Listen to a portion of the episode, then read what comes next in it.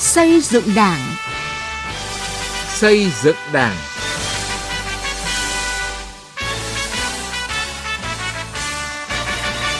Thưa quý vị và các bạn, chương trình xây dựng Đảng hôm nay chúng tôi chuyển đến quý vị và các bạn những nội dung chính sau.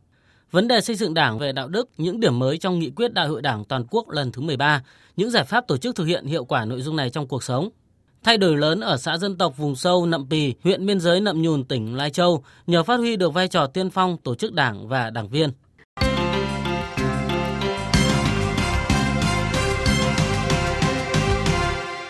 Thưa quý vị và các bạn, từ tổng kết thực tiễn công tác xây dựng Đảng, đặc biệt là kết quả xây dựng Đảng trong nhiệm kỳ khóa 12, nghị quyết, văn kiện Đại hội 13 của Đảng đặt vấn đề cần tiếp tục thực hiện có hiệu quả hơn nữa công tác xây dựng Đảng nói chung và công tác xây dựng Đảng về đạo đức nói riêng. Đó là phải tập trung xây dựng Đảng về đạo đức, tích cực đấu tranh phòng chống quan liêu, tham nhũng, lãng phí, tiêu cực, ngăn chặn đẩy lùi có hiệu quả tình trạng suy thoái về tư tưởng chính trị, đạo đức, lối sống, những biểu hiện tự diễn biến, tự chuyển hóa trong nội bộ gắn với đẩy mạnh học tập, làm theo tư tưởng, đạo đức, phong cách Hồ Chí Minh, phát huy thật tốt trách nhiệm nêu gương của cán bộ, đảng viên. Xây dựng đảng về đạo đức là một nội dung mới được nêu lên lần đầu tiên tại Đại hội 11, tại Đại hội 12 cũng đã có hơn 40 lần nhắc đến từ đạo đức, nhưng chưa được nhấn mạnh và quan tâm như xây dựng đảng về mặt chính trị, tư tưởng và tổ chức. Bắt đầu từ giữa nhiệm kỳ 12 và trong văn kiện Đại hội Đảng toàn quốc lần thứ 13 thì xây dựng đảng về đạo đức được coi là một điểm nhấn, điểm mới được đặt ngang hàng với xây dựng đảng về chính trị, tư tưởng, tổ chức cán bộ và đạo đức. Đặt vấn đề tập trung xây dựng đảng về đạo đức, tích cực đấu tranh phòng chống quan liêu, tham nhũng, lãng phí tiêu cực, ngăn chặn đẩy lùi có hiệu quả tình trạng suy thoái về tư tưởng đạo đức chính trị, lối sống những biểu hiện tự diễn biến, tự chuyển hóa là Đảng ta đã nhìn nhận có những vấn đề chưa ổn về mặt đạo đức của Đảng nói chung và của một bộ phận cán bộ đảng viên nói riêng. Từ kết quả thực hiện nghị quyết Trung ương 4 khóa 11, khóa 12, Đảng ta đã nhận rõ những biểu hiện suy thoái về nhiều mặt, trong đó có vấn đề đạo đức cần được chấn chỉnh, khắc phục quyết liệt. Thực tế hiện nay cho thấy, càng đi vào đổi mới, phát triển kinh tế thị trường, mở cửa, hội nhập quốc tế, lại càng phải xây dựng đảng về đạo đức. Đây là một trong bốn mục tiêu đảm bảo thành công đối với công tác xây dựng đảng, làm cho đảng đủ năng lực lãnh đạo và sức chiến đấu. Đảng ta xác định quan tâm xây dựng rèn luyện đội ngũ cán bộ đảng viên có đạo đức, có tài để đảng xứng đáng là đạo đức, là văn minh. Trong đó yêu cầu về phẩm chất tư cách của đội ngũ cán bộ đảng viên là suốt đời phấn đấu hy sinh cho mục tiêu, lý tưởng của Đảng, tuyệt đối trung thành với Đảng với sự nghiệp cách mạng, đặt quyền lợi của Đảng, của Tổ quốc lên trên hết và lên trước hết, thường xuyên tu dưỡng rèn luyện đạo đức cách mạng, yêu cầu về năng lực của cán bộ đảng viên là phải có năng lực lãnh đạo, tổ chức thực hiện đường lối, chủ trương của Đảng, chính sách pháp luật của nhà nước, có mối liên hệ mật thiết với nhân dân, luôn học tập để nâng cao trình độ về mọi mặt. Đảng phải thường xuyên tự đổi mới, tự chỉnh đốn, như lời căn dặn của Bác Hồ trong di trúc là việc cần phải làm trước tiên là chỉnh đốn lại Đảng. Đảng phải luôn chú trọng công tác xây dựng Đảng cả về mặt chính trị, tư tưởng, tổ chức, phương thức lãnh đạo, đạo đức, lối sống, luôn quan tâm giáo dục, rèn luyện đội ngũ cán bộ đảng viên trong việc thực hiện lý tưởng phụng sự Tổ quốc, phấn đấu thực sự trở thành đạo đức văn minh. Từ nghị quyết đến cuộc sống.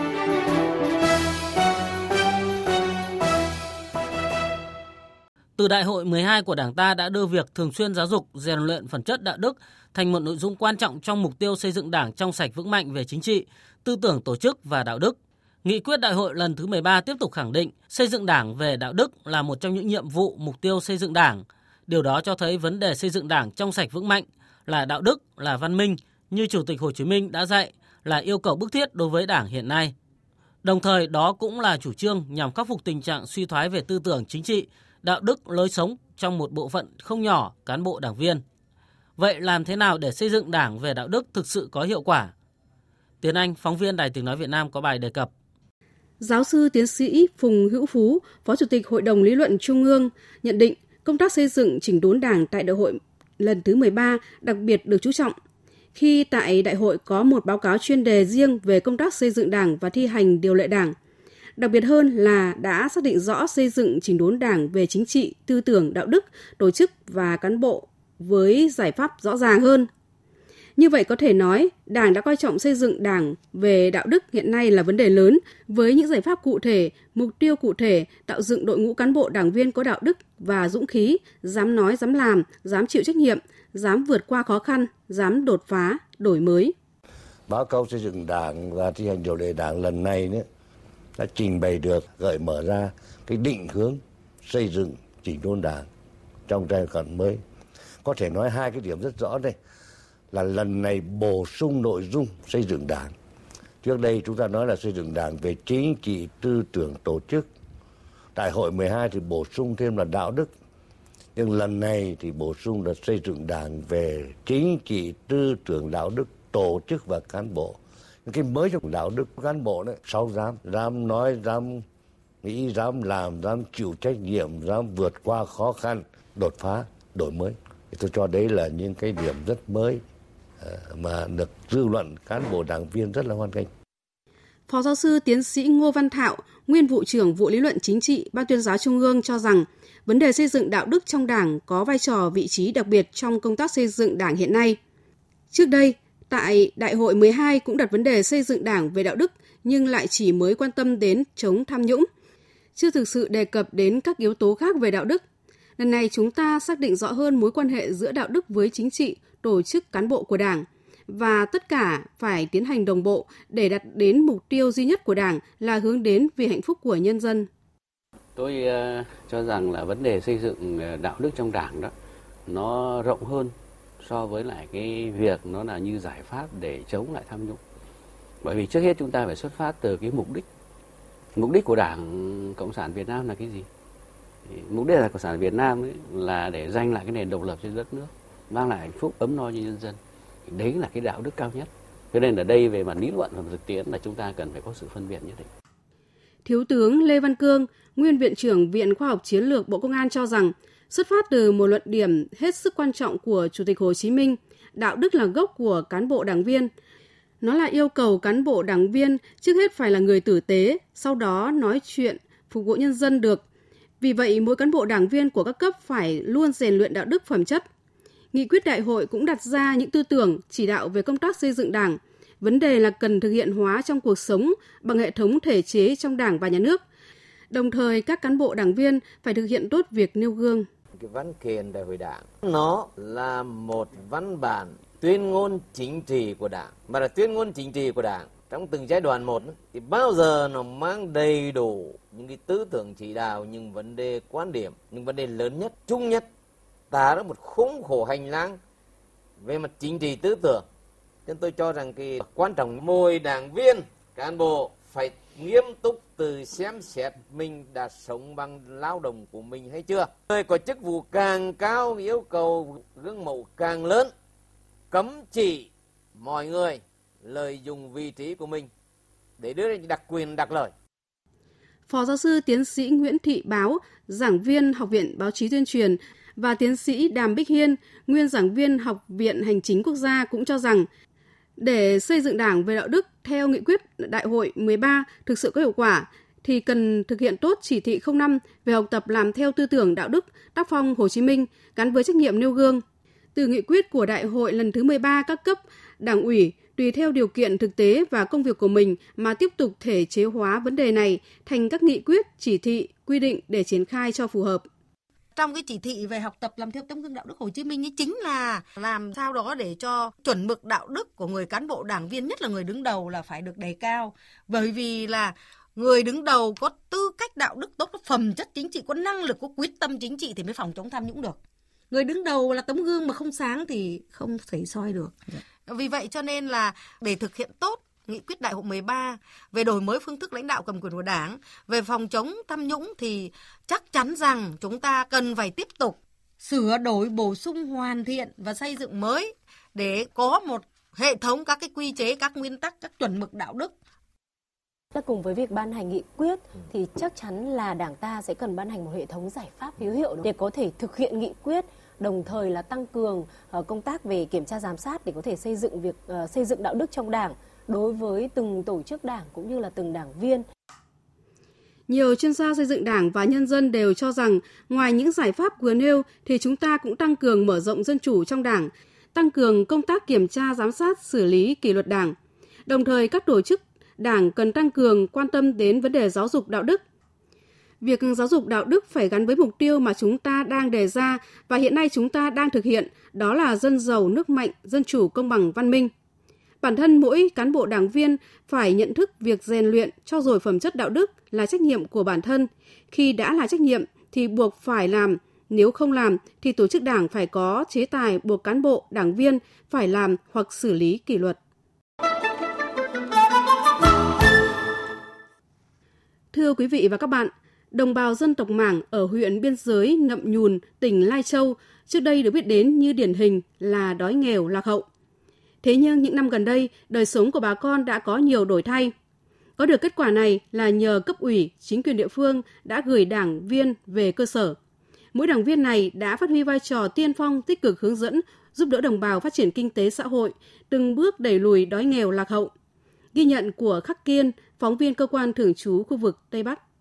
Hai năm trước đây, vào sáng sớm mỗi ngày, khi ánh bình minh ló dạng nơi sườn núi phía đông, là cả gia đình chị L Thị Toàn, dân tộc Mảng, bản Nậm Pì, xã Nậm Pì, huyện Nậm Nhùn, tỉnh Lai Châu, lại dắt díu nhau vào rừng. Luồn rừng lội suối cả ngày, với bao nguy hiểm rình rập. Mỗi người cũng chỉ kiếm được vài cái măng, ít rau rừng, và may mắn lắm mới có được tổ ong mật mang về bán hoặc đổi gạo sinh sống qua ngày. Đói nghèo, lạc hậu, đeo bám mãi. Cho đến một ngày, cán bộ xã về bản tuyên truyền, vận động cho con nhỏ đi học, người lớn lên nương trồng cây để phát triển kinh tế, gia đình chị mới nghe và làm theo. Cán bộ giúp gia đình chị là đảng viên tri bộ của bản. Khi đến, mang theo cây giống gì đó cao chừng một găng tay, rồi bảo cả nhà cùng lên nương làm đất để trồng. Khi trồng xong, cán bộ mới bảo đó là cây chanh leo. Cán bộ còn dặn dò gia đình phải bảo vệ, không cho trâu, bò phá, thì 3 tháng sau sẽ có quả. Thế là gia đình chị đã trở thành hộ đầu tiên trong bản có thu nhập từ chanh leo. Với diện tích 1.000 mét vuông chanh leo của gia đình, năm vừa qua đã cho thu nhập hơn 60 triệu đồng. Thu nhập từ chanh leo và chăn nuôi đã giúp gia đình thoát nghèo. Gia đình chúng tôi được đảng viên và cán bộ xã thường xuyên hướng dẫn nuôi trâu bò, nuôi lợn. Bây giờ gia đình chúng tôi được thoát nghèo. Vừa hướng dẫn người dân cách làm ăn phát triển kinh tế, vận động học sinh tới lớp, đưa người ốm đến trạm y tế xã chữa bệnh. Các cán bộ là đảng viên được gửi, còn tìm nguồn là người dân tộc Mảng để kết nạp đảng viên mới. Sau khi kết nạp, các đảng viên mới đều tiên phong làm các mô hình kinh tế gia đình cho bà con học tập làm theo. Họ cũng là người trực tiếp tìm ra những quần chúng ưu tú để tiếp tục xét kết nạp đảng. Cứ như vậy, từ một, hai đảng viên ban đầu, đến nay xã Nậm Pì, huyện Nậm Nhùn đã kết nạp được hàng chục đảng viên trong đồng bào dân tộc Mảng ở địa phương. Ông Vũ Văn Thần, Chủ tịch Ủy ban nhân dân xã Nậm Pì, huyện Nậm Nhùn cho biết. Thời gian vừa qua thì Đảng ủy đã phân công à, các đồng chí ủy viên à, ban chấp hành xuống để giữ sinh hoạt tại các à, chi bộ ở bản rồi tổ chức tuyên truyền các đảng viên rồi giúp đỡ các hộ dân trong phát triển kinh tế xã hội nhất là triển khai các cái mô hình chanh leo rồi chăn nuôi đài gia súc tập trung có chuồng trại. Cách làm dựa vào quần chúng nhân dân, lấy nhân tố người địa phương là hạt nhân xét kết nạp đảng tại cơ sở, sau đó được huyện Nậm Nhùn nhân rộng đối với nhiều vùng đồng bào dân tộc khác trên địa bàn. Sau một nhiệm kỳ nỗ lực, Đảng bộ huyện đã phát triển được hơn 1.800 đảng viên, không còn bản trắng đảng viên. Theo ông Trần Quốc Khanh, bí thư huyện ủy huyện Nậm Nhùn, việc gửi đảng viên về cơ sở, thành lập tri bộ để tìm nguồn đảng viên mới, người địa phương là quyết định đúng đắn của Đảng bộ huyện. Từ những đảng viên gửi ban đầu, sau một nhiệm kỳ đến nay 100% tri bộ bản đã có đảng viên người địa phương, 62 trên 69 chi bộ bản có người địa phương làm bí thư chi bộ. Ông Trần Quốc Khanh nói.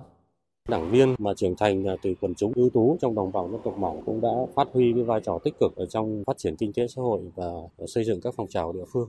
Điều này thể hiện à, rất là rõ là lần đầu tiên ở trên địa bàn huyện Nậm Nhùn, cụ thể là xã Nậm Pì, thì người Mảng đã biết làm mô hình kinh tế, đã biết đưa cây trồng mới vào sản xuất và tổ chức thành công cái mô hình trồng cây chanh leo. Và một số đồng chí đảng viên là người dân tộc Mảng cũng tích cực trong cái công tác xã hội ở địa phương.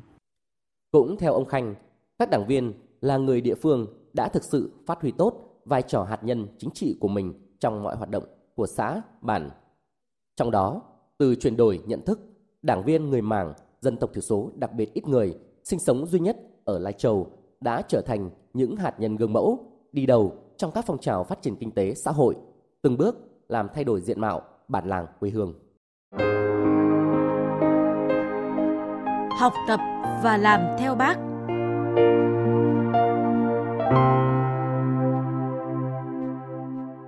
Trong tiết mục ngày hôm nay, chúng tôi xin giới thiệu về người bí thư kiêm trưởng ban công tác mặt trận của một xóm giáo toàn tòng ở xã Nghĩa Tân, huyện Nghĩa Đàn, tỉnh Nghệ An. Đó là ông Nguyễn Văn Tân, hạt nhân đoàn kết lương giáo, được cấp ủy chính quyền và bà con giáo dân tin yêu. Hơn 20 năm liên tục gắn bó với phong trào địa phương, kết quả lớn nhất của ông Nguyễn Văn Tân và hệ thống chính trị cơ sở bằng lòng, đó là tình hình ổn định, niềm tin của nhân dân với đảng chính quyền luôn được giữ vững, nhiều năm liền là giáo sứ bình yên. Nhờ vậy mà xóm luôn là một trong những đơn vị dẫn đầu của huyện, của xã. Có được kết quả đó trong công tác, ông luôn dành nhiều thời gian để tiếp xúc tìm hiểu, kịp thời chia sẻ niềm vui nỗi buồn, nắm bắt tình hình diễn biến tư tưởng của người dân.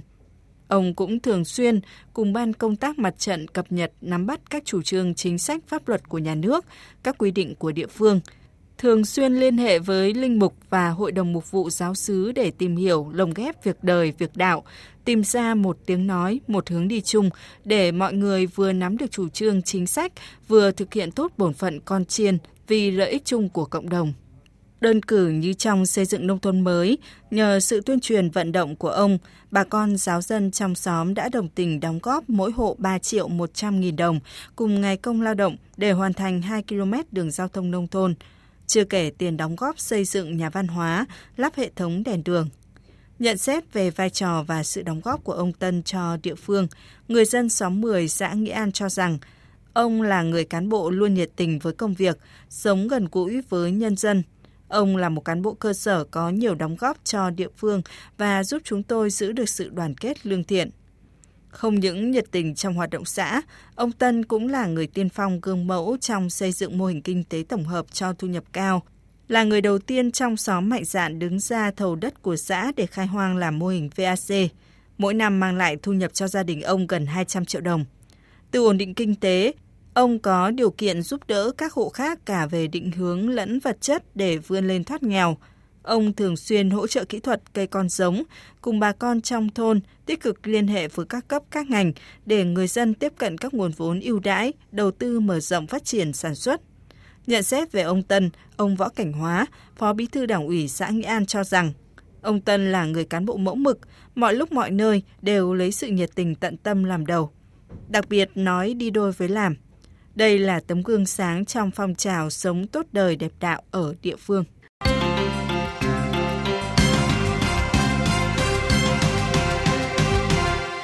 Đến đây thời lượng dành cho chương trình xây dựng Đảng đã hết. Cảm ơn quý vị thính giả đã lắng nghe. Xin chào và hẹn gặp lại trong các chương trình sau.